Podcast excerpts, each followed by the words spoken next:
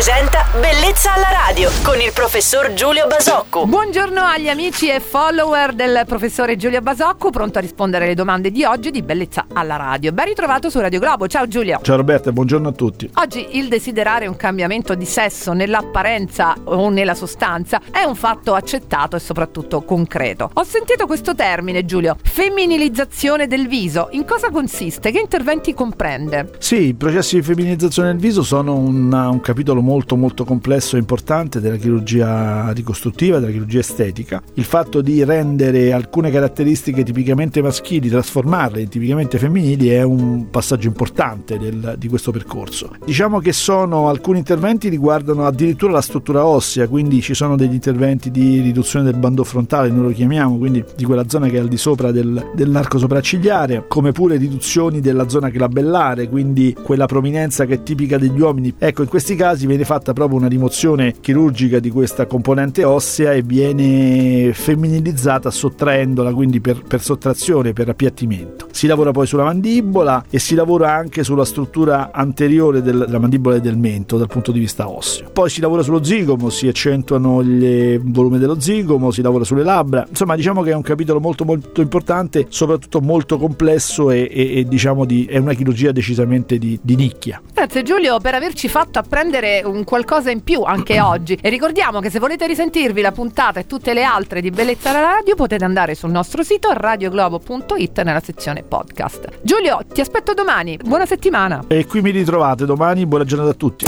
Bellezza alla radio.